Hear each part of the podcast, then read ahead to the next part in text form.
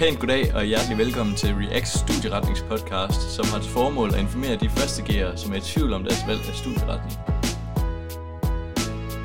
I dag har vi besøg af en elev fra det samfundsfaglige hus. Præsenter dig selv. Ja, jeg hedder Line Overgaard Andersen, og jeg går i 2P.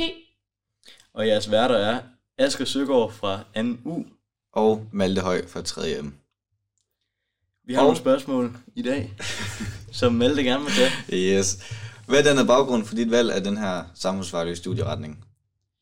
Ja, altså i folkeskolen og sådan noget, så har jeg altid synes at sådan noget som samfundsfag, det har været interessant. Og det har egentlig altid også været det eneste fag, hvor jeg sådan, hvor jeg sådan virkelig har følt, at jeg kunne byde ind med noget. Øhm, og så da jeg så kiggede rundt på de forskellige uddannelser, både HHX og STX og så videre, så, så faldt jeg bare over samfundssproglig, som er den, jeg går på. Og så tænkte jeg, at det var den, der passede bedst til mig, og den, jeg kunne se mig selv i. Ja. Så du har samfundssproglig Ja, med engelsk på A-niveau og samfundsfag på A-niveau. ja, det har jeg. Og så har jeg så tilvalgt fransk på A-niveau også. Okay. Som er i stedet for tysk. Ja, Så fransk er dit andet fremmedsprog. ja. Hvad hedder det? Er der nogle specielle sociale arrangementer, din studieretning øh, har, øh, som ikke er for andre studieretninger? Altså ja, skolen er god til at arrangere forskellige arrangementer til os, der går samfunds, øh, i det samfundsfaglige hus. Ellers så kan jeg i hvert fald huske øh, vores første skoledag i de, i de rigtige klasser, hvis man kan sige det sådan, hvor vi en hel dag skulle lege, at vi var i forskellige partier og forskellige politikere, og så skulle vi ligesom lave et valg. Det var en hel dag, der blev sat af til det, så det var mega fedt, at vi ligesom allerede fra dag et kunne mærke, at vi var samfundsfag. Ja, og nu er udsigten ikke så god til studierejser for angærende, som du er, men hvad skal, hvor skal I hen, hvis det bliver til noget, som det forhåbentlig bliver? Altså min klasse, vi skulle her til marts være til Berlin, hvor vi skulle være i en uges tid, tror jeg. Mm. Vi har ikke rigtig fået noget at vide nu. Okay, så måske er det udsat. Ja, det bliver højst sandsynligt udsat. Hvad hedder det? Øhm, afsluttende kunne vi godt tænke os at høre de tre fedeste ting ved din linje. Ja, altså jeg blev faktisk meget overrasket over sådan noget med, øh, med fællesskaber og sammenhold.